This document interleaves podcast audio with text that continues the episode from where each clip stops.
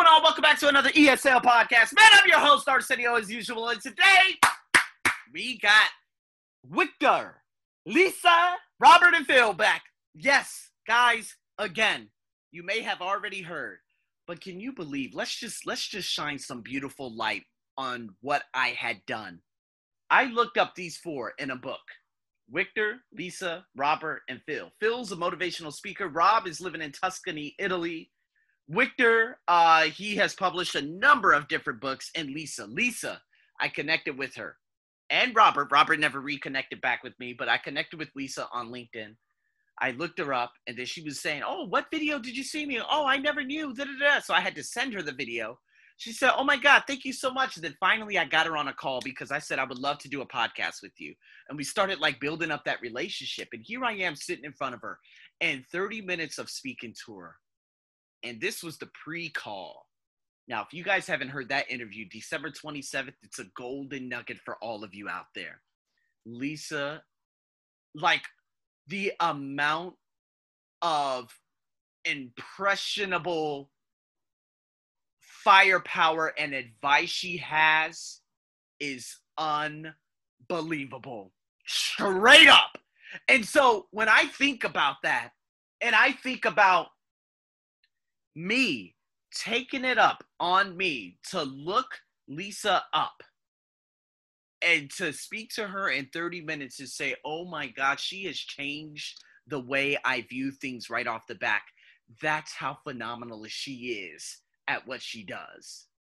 And so, again, guys, please go back and listen to that because you have no idea how amazing that was.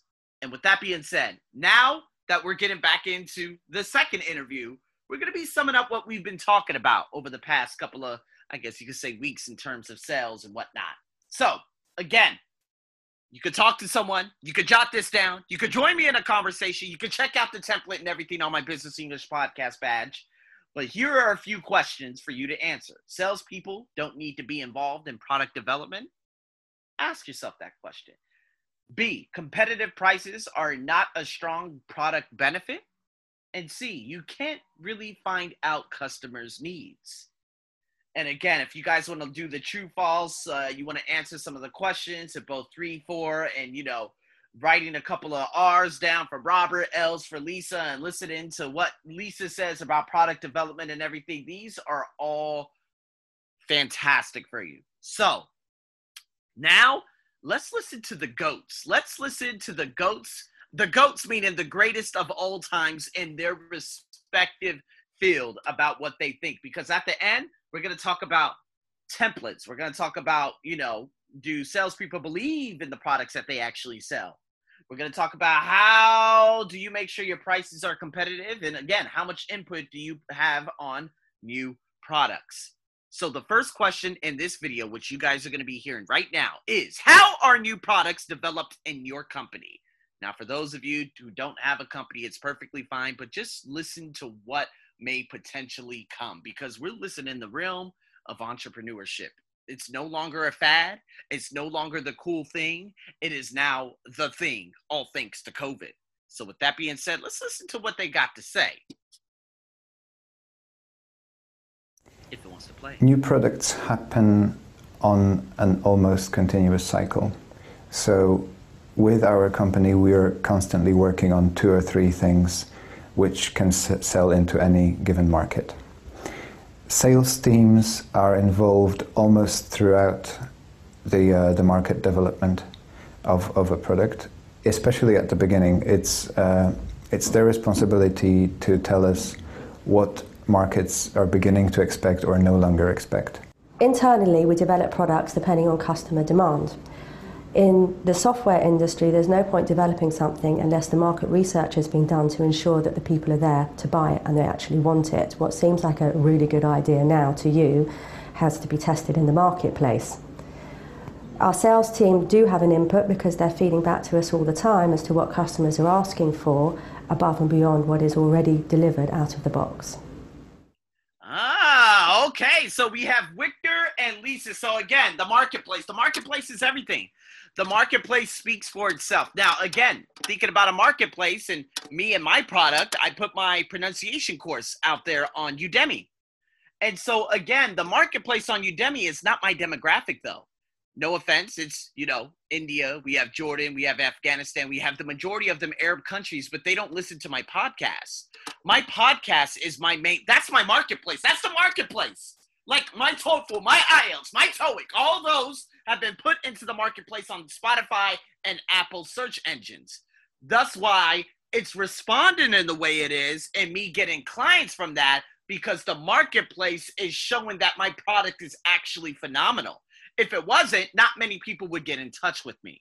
You guys get what I'm saying? So, if we look at sales now, how important is sales? Absolutely, because they're the ones that are going to be obviously selling the product. So again, listening to some of the audios we had done back then and how, you know, they were talking about the washing machine. This is why it's really good to have them there because you know what they say, well, my market, they don't really like that. So is there any way that we can actually toggle that and make it a little bit more user friendly? You guys see what I'm saying? So there it is. Now we're going into the second question. What are the features and benefits of your company's most successful product or service? This is going to be a good one. The most successful product and service that we have is a piece of software called Infusionsoft, which is a CRM and automated sales and marketing tool. The versatility of this product enables it to be rolled out across a lot or even all small businesses, no matter what the sector or no matter what the product and no matter what the service.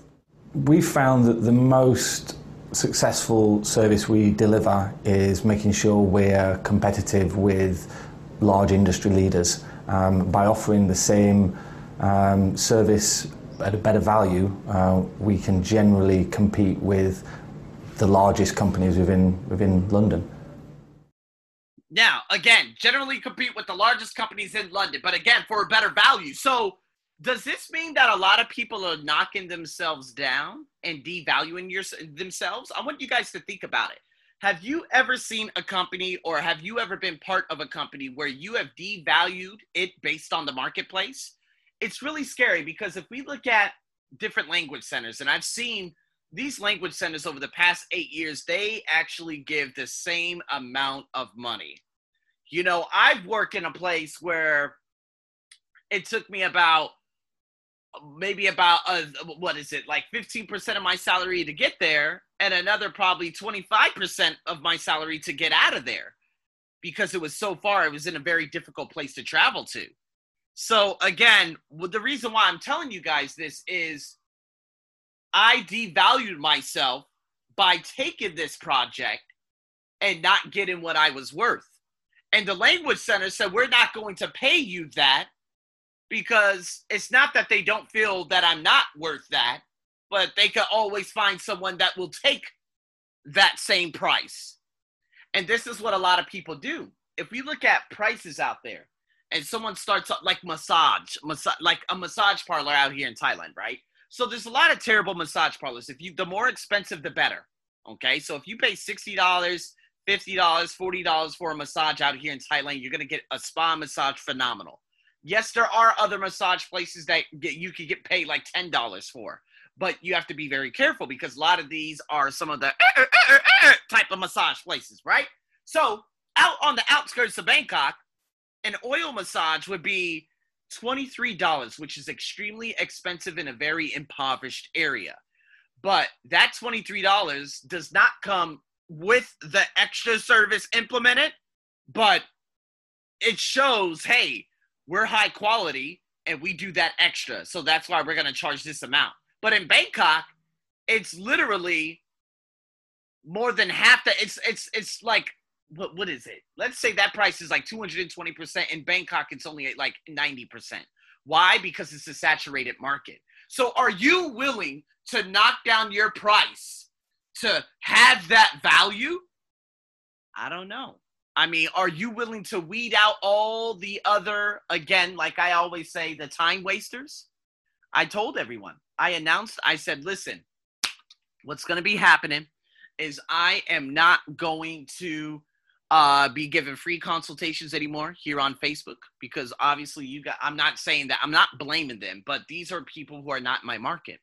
Now, if you contact me directly through Instagram, okay, and you talk about my podcast, you are going to be awarded an hour. Point in order. There was a beautiful and a wonderful Iranian student at the age of 22 who got in contact with me. Wonderful soul, right? And I said, How'd you fit? You know, how'd you learn about me? Oh, through Apple Podcasts. And guess what? Every one of my beautiful students who have contacted me through my Apple Podcasts or Spotify, they've ended up becoming a client. So again, regardless of what the price is, they're willing to pay it. Why? Because I don't have to devalue myself. And you have to look at the marketplace too. A lot of people will say, oh, here in India, it's much cheaper, but my, India is not my market. I'm not. I'm no. My uh, to be honest with you, I should be like fifty dollars an hour. So that's why now, beginning of January first, it's no longer thirty dollars an hour. It's now forty dollars an hour because I know what my I know my marketplace and I know my value. You see what I mean? So you have to consider that because Robert Harrison is talking about, hey, we can compete with anyone by you know having that value you know uh, having it for a value. But again is that value actually detrimental to your product and the image of your product? That's something to consider. So next question. How does your company inform your sales team about any new products or services? Now again company informs sales team. So what does my company do uh, when we have a new product or service to sell? How do we inform our team? I'm a great believer of coaching um, I'm a great believer of the term sell versus tell. If I tell you we have a new product, you don't own it. If I guide you that we have a new product and I sit with you and I explain its benefits and I give you the confidence of its value to the end user, then you're going to be more comfortable. And obviously, the benefit for you to sell it.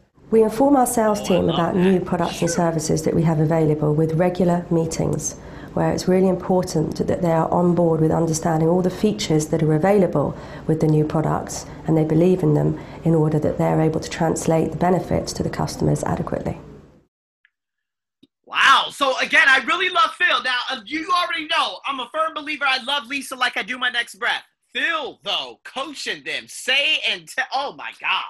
Like, again, telling them that you don't own it, but then also coaching them through it and saying, hey, there's going to be this and this and this. I'm telling you, it's all based on perception and vantage point. Phil had an amazing, an amazing way of implementing it. You know what I mean? So it's like when we had a new course at the Language Center, my course that I created, a conversation course uh, it was more of a say. I didn't know about anything about coaching back then. And me, I was just like, you know what? I'm creating this course because this could be a significant amount of work for me in the future because about 70% of the customers are inquiring about conversation courses only.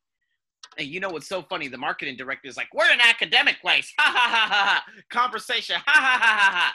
That ended up being the number one course sale from 2016 to 2017 up till I left. You could laugh all you want you got to listen to the market and put your feelings you got to put your feelings aside.